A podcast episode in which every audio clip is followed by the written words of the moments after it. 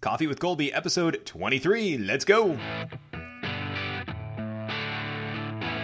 Good morning, good afternoon, or good evening, and welcome to today's episode of Coffee with Colby, the show that's all about helping you put your best foot forward on your professional path. In the time it takes to enjoy just one cup of coffee, we cover the challenges that crop up in the workplace and how to balance your career and your personal life. This is all of the stuff that you need to know that they didn't teach you in school. Thanks for tuning in as always. I'm Colby Reade, and this is my show. And on today's show, we are going to talk about something that is very topical right now. Uh, it is open enrollment season, which means this is the time of year when you have the opportunity if you do not get insurance through your employer to enroll or change your plan, or if you uh, do get your uh, insurance and your benefits to your employer, this is typically when employers will offer the opportunity to uh, change your plan. They may have a changed plan that they need to inform you about. They may be changing your insurance benefits. They may be changing your uh, your 401k, you know, things like that. Um, odds are you're going to get an invitation if you are currently employed. Odds are you're going to get an invitation to some sort of open q&a session with hr they might just send you an email.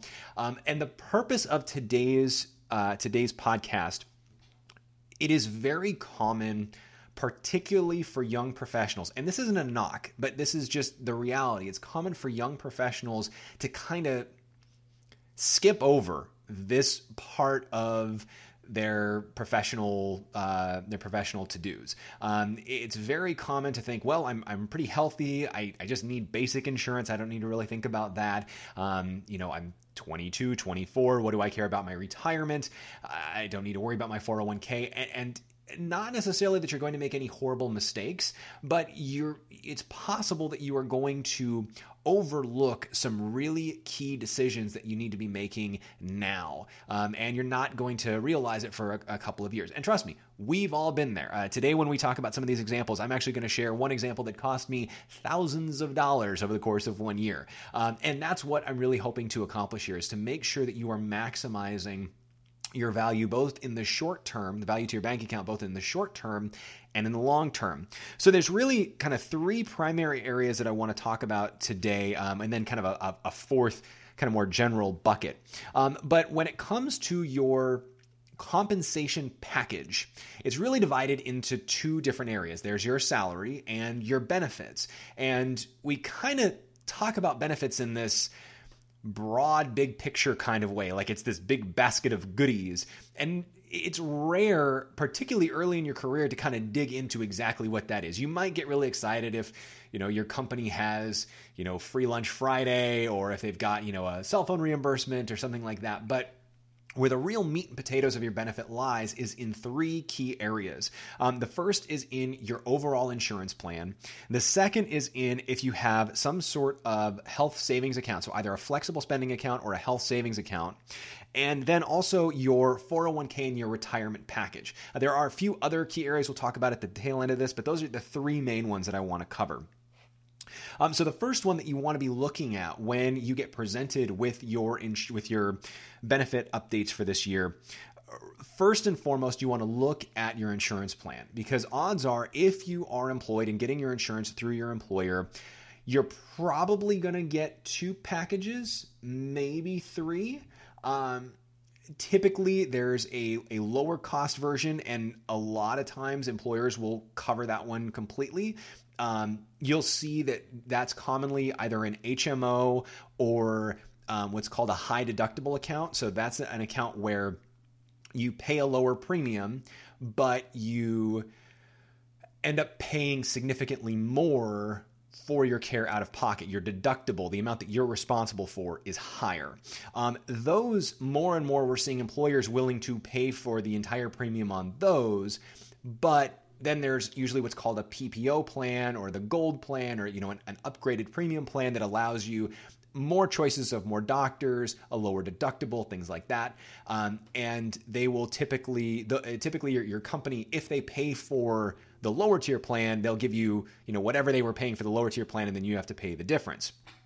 Now, it's really important that you take a few minutes take 10 minutes and read through the different options and really think for a few minutes about which one makes the most sense for you. And if you don't know, if it doesn't make sense, it is perfectly reasonable and acceptable to ask to sit down with your HR person and have them talk you through it or a trusted advisor, talk to your parents, talk to a mentor, uh, because health insurance can be really confusing. And especially if you get, you know, there are times where you'll get, you know, maybe two plans, like a an HMO plan and a PPO plan, but then within those there'll be two or three different versions of you can have a $500 deductible or a $1500 deductible or a $2000 deductible, and which one is going to make the most sense for for you. And what you're really balancing is how much you're paying per month in premium versus how much you're actually going to use it over the course of the next 12 months. Let me give you an example of how this can kind of backfire if you're not paying attention. So, one year, I actually signed up for our company's gold plan. Now, at the time, it made sense because I thought that there was going to be uh, a need for it. I thought that there was going to be some medical expenses that I was going to have, but it turned out that those medical expenses were significantly less than I had anticipated. I didn't get, I didn't bother to get a good um, estimate and was just kind of going off of my gut. And as a result, I was paying out of pocket 150 or 200 dollars, I think, more per month into that plan. I had a great deductible, but I didn't ever really get the benefit of that. Whereas if I'd been taking the the, the company plan, I probably could have saved myself close to thousand dollars, maybe even two thousand dollars over the life of, of over the course of that year because I didn't need all that extra coverage. Um, this is something that gets easier as you get older and you start to get a better sense of what your actual healthcare costs are going to be. But if you think that you're only going to need to have your uh, you know, you're going to have your annual physical and maybe one medication. You need to estimate out how much that's going to cost. If you think that this is a year where, if, if, if this is, if you have a common ongoing issue with, uh, you know, back problems and you think you're going to need to see the chiropractor or physical therapy, you really need to dig into your plan and see how much of that is actually covered and whether it's partially covered. Because there are times, another example that I've run into in my career is where your company plan will say you're covered for 10 visits to the chiropractor, which to me says I have 10 free visits to the chiropractor. In reality, it means you have 10 visits to the chiropractor at a $45 deduct a $45 copay. So that's a if I used all 10, epi- 10, 10 visits, it's a $450 expense. This isn't something you should be afraid of. This isn't something you should be intimidated by. You're not going to, as long as you have health insurance, you're not going to make a horrible choice. But being thoughtful and taking some time now to really walk through the process can save you a chunk of money. Another way that you can save money is with your FSA or your HSA. And this is the second area that I want to talk about ask if your company offers either a flexible spending account or a health savings account. I I delved in I dove into this in uh, episode, I believe, episode 10 of this podcast, where we talked about understanding your health benefits. But as a refresher, um, a flexible spending account and a health savings account are pre tax accounts where you take money out of your paycheck before taxes are deducted, and you can then use that money tax free for healthcare purposes. Um, the big difference, um, your FSA, flexible spending account, is money that you lose at the end of the year if you don't use it. Um, there have been some changes in the law, and there are some instances now where you can roll over part of it. But for the most part, you need to treat that money as either I'm going to use this over the next 12 months or it's going to go away. A health savings account, an HSA, is something that stays with you and you can roll over year over year over year. Um, it's actually a, a, pretty cool savings tool if you have one. Um, typically, an HSA is something that's paired with a high deductible health plan. Um, that's more and more becoming the trend. Um, the reason being that your employer assumes that you're going to have more out of pocket healthcare expenses. And so they want you to have that that money set aside. Um, there are also instances where your employer might make a contribution to your HSA. I don't know of many in many instances, if any of them doing an FSA. But I have heard and have seen employers that will contribute to your HSA, which is free money. Um, it's a free, it, it's a way to reduce those medical costs. There's a third version here that's much more rare, and that's called an HRA, an health reimbursement account. And this is where your employer just contributes for you. So they give you an allowance of 100 bucks a month or something like that into your HRA that you can then use to help pay for your medical expenses. It's a really nice benefit. It's not that common, but it is out there. Um, the reason why you want to take advantage of this is if you're in, say, a you know an average tax rate for someone who's know in your early 20s or mid 20s you're saving yourself 25 to 30 cents on the dollar by using those pre-tax using using that as a pre-tax savings account um, so if you put that money in if you put 70, 70 cents in, it's the same thing as putting a dollar away um, because you're saving the saving that money on the taxes. What I also like about the FSA and the HSA and the HRA is that money comes out before you get your paycheck. Now, if you're doing a budget, which you should be doing, your budget should be based on the money you bring home at the end of each month. It should be the, the post tax dollars. If you have an FSA or an HSA or an HRA, that money's already gone. So it's like this kind of bonus account that you're not budgeting for. So when you have a medical need or if a medical issue comes up, that money um, is is just sitting there like in a savings account. It's it's a really nice little bonus, a nice little benefit. Um, the other thing that's important when you have an FSA or an HSA is at the beginning of the year, figure out a system to track your medical expenses and all of your receipts because FSA providers will give you a debit card and you can just use that for your uh, for your your expenses. Um, I have I've, I've, had an FSA for 15 years and I have never used my card once. Um, I just forget that it's there. Um, so the other version, the other way to re- to to claim that money is if you submit your receipts to your FSA provider. The trick here is you need proper documentation. You usually need some sort of itemized bill from your doctor or an EOB statement or something like that. It is so much more helpful if you have a system in place so that then when it comes to submitting, because you're going to be submitting, you know, $35 here, $17 here, prescription here, a doctor's visit there. Um, it can it can be kind of time consuming. But if you've got a system where you're filing away your receipts throughout the year, it gets much easier to submit those when you're when you're ready. Um, if you really want to nerd out like I do, I actually keep a spreadsheet on my desk or on my, on my desktop where I will have you know each doctor's visit that I go to. Now, granted, with the Crohn's disease and, and all that, I have a lot of doctor's appointments. I have a lot. I have a couple medications that I take, so I'm really into my FSA and, and, my HSA. Um, but if you, I, I use a, a spreadsheet and I actually will keep track of, okay, I had these doctor's appointments. These were my copays, and I have submitted or I haven't submitted, and whether I submitted it to my FSA or my HSA or whatever the account is at that time. Um, the third area that I want to talk about, and this is another tax uh, tax loophole, tax savings opportunity, and this is your 401k or your retirement plan. Um, simply put, your 401k, if you're not familiar, is a pre tax retirement account. So you can take money, just like you do for your FSA and your HSA, you can take money out of your, your paycheck before it's taxed, and it goes into uh, an account that then grows over the life of your career. Um, I believe the rule is you can't touch that money until you're 65. Um, I think so. I think that's it. Um, but either way, you can't touch it until you retire. But over time, that's growing with compound interest. If you ever want to see the impact of a 401k, go online and there's a ton of uh, 401k calculators that will show the growth rate of that money. Put $1,000 into an account into a 401k account for 40 for 40 years and it will blow your mind how much that grow that that will grow. We're talking about tens of thousands, hundreds of thousands of dollars at retirement growing from a single thousand dollars, depending on how the market performs. Um, it is very common early in, in your career to think, I need every dollar I can get. I got to pay rent. I got to do this. I got to get my avocado toast or whatever's the craze this day, this week for the kids.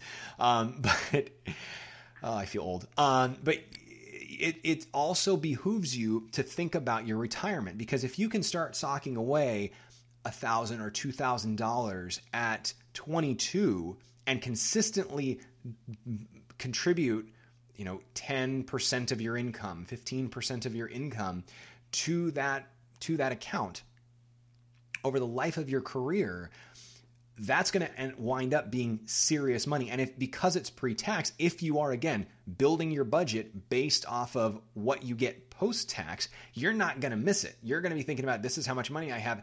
You're not even going to be thinking about needing to, to, to, to fund a retirement account. It's just going to be there, and you're going to get these fun statements every quarter that say, "Oh, I have ten thousand dollars in in my retirement account. I have hundred thousand dollars in my retirement account." it's a really fun game.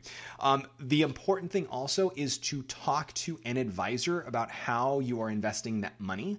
Um, odds are your company will have a rep that you can talk to, but I also advise you to go out and find somebody um, that you can you can who can walk you through what you're investing in.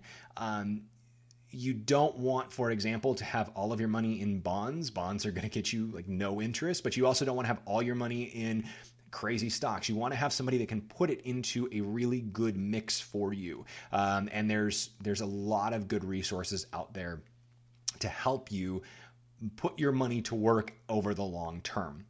Um, those are the three biggest areas of your of your benefits that I wanted to talk about. Um, there are some other benefits that are going to come up this time of year that you should be thinking about. Um, we've talked about a few of these before, but I want to make sure we touch on them again.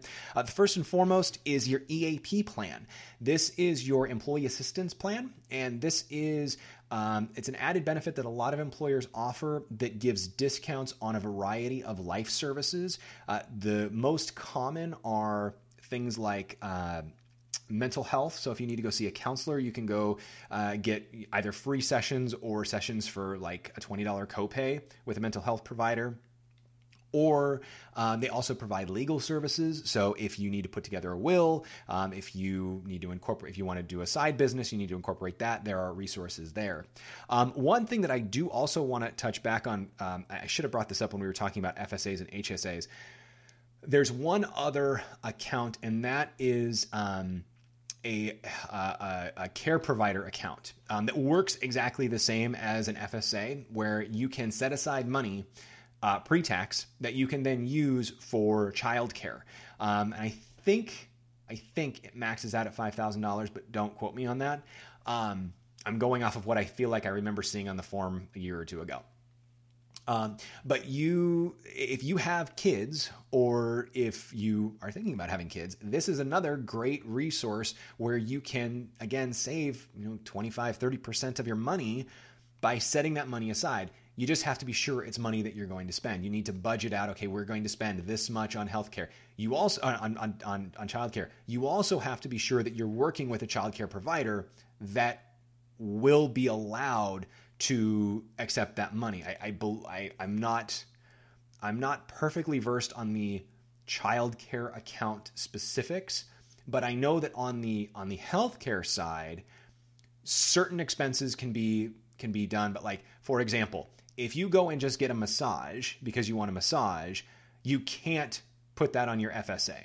But if your doctor prescribes massage because of an injury, you can get that reimbursed through your FSA. I believe the same applies with daycare, where you need to have a. It's, it's not like you can just your your babysitter down the block can get reimbursed, but I think it has to be a licensed or accredited um, childcare facility. If you have questions about it, I would talk to your HR provider. Don't go with the guy talking on the podcast. I'm just trying to give you a heads up that this is something you need to be thinking about. Um, So your EAP plan um, is is one that you need to be looking at. Also, this is a good time of year to be looking at other little side benefits that your company offers. Do they have some sort of health club reimbursement or some sort of health um, health and health, health investment program that they offer? Do they offer some sort of reimbursement for you know home internet or cell phone or you know any of those things? And are you actually maximizing those throughout the year? It can feel kind of boring and it can feel kind of dull and it can also feel kind of pointless when you're 23 years old and perfectly healthy. Why am I obsessing over my health insurance? Why am I obsessing over my retirement? What I'm trying to impress upon you is in 10 years when you are, you know, starting to think about okay, at some point I want to retire. Granted, at 33, you're probably not going to be retiring for another 20 or 30 years. The ground you can make in this, you know, in your 20s is so valuable if you are smart with your money. You can save some really good money on your health care. You can invest some really good money on your retirement plan. You just have to put some thought and time into it. And it can be really easy to gloss over this because odds are you're just going to get like a quick email from HR or you're going to get invited to some optional q&a with hr that you're not going to be paying attention to um, make sure that you take some time and walk through this because i promise you you will thank me 5 10 15 years from now and that's it for episode 23. Episode 24 coming at you before you know it. Um, as always, if you got a question or a topic you'd like us to cover, um, you can go ahead and email. You can uh, hit me up on Twitter at Colby Reade, C O L B Y R E A D E. And please do make sure to give us that five star rating on iTunes. Would really appreciate that. Otherwise, uh, I'm Colby Reade, and as always, we'll talk next time.